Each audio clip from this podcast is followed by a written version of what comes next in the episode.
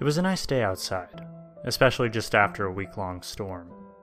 I had spent almost every Saturday in my local game shop, Slackers. The place was just local, I think. I hadn't seen any other stores. The shelves always had new weekly stock to check out. They even had music sections that I would occasionally browse. The owner of the store was pretty nice, at least 30 or so, pretty laid back. I had just gotten a Game Boy Color, which was a bit after its release, 2000, so I went, as usual, to the Game Boy cartridge section. There was an interesting cartridge on the very top shelf. I was only 12, so I couldn't quite reach it. I found the stool that was kept around here somewhere and was finally able to reach it. The cartridge was hard to take off the shelf, almost stuck on there. But after about 30 seconds of prying it, it finally broke off.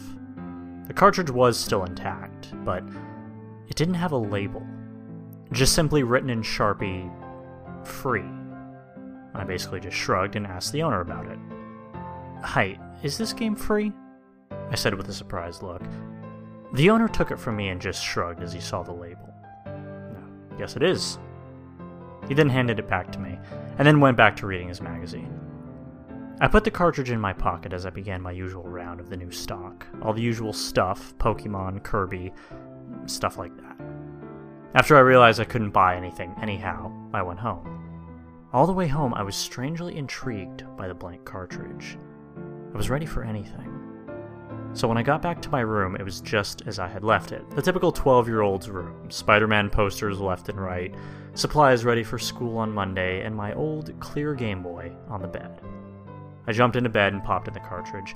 While it was loading, I was expecting some crappy game that never took off. The menu was what looked like an 8 bit field of grass, a setting sun in the distance. There was also no title, just in big bold letters the word start.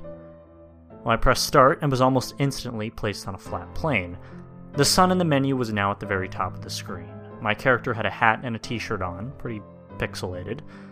But I began to walk forward with the arrow button, and soon encountered a block.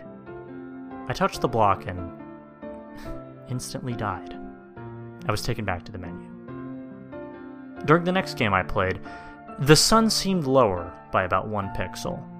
I figured out that A was jump, so I jumped over the first block that killed me. The same process happened for about a minute, finding a block, then jumping over it. I encountered a pit after a while, just one block wide.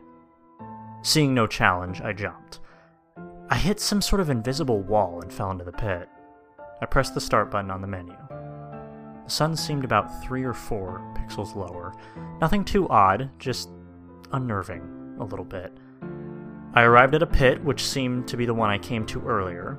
I got over the pit this time, feeling a bit more accomplished. After a bit of walking, I came across a sign. The sign was very detailed for a GBC game. The game told me to press B to read the sign. Don't let the sun set. The sun, by what I had noticed, had been setting more and more each game. I wondered what happened if you did let it set without completing the game, so I just touched the block over and over again, each time the sun setting more, the screen getting darker. My heart was racing. I felt so rebellious, which was a mistake. The sun finally did set, and the screen almost was pitch black. I touched the block again and died. The next time I played it, it was broad daylight in game. I just began to walk and walk and walk.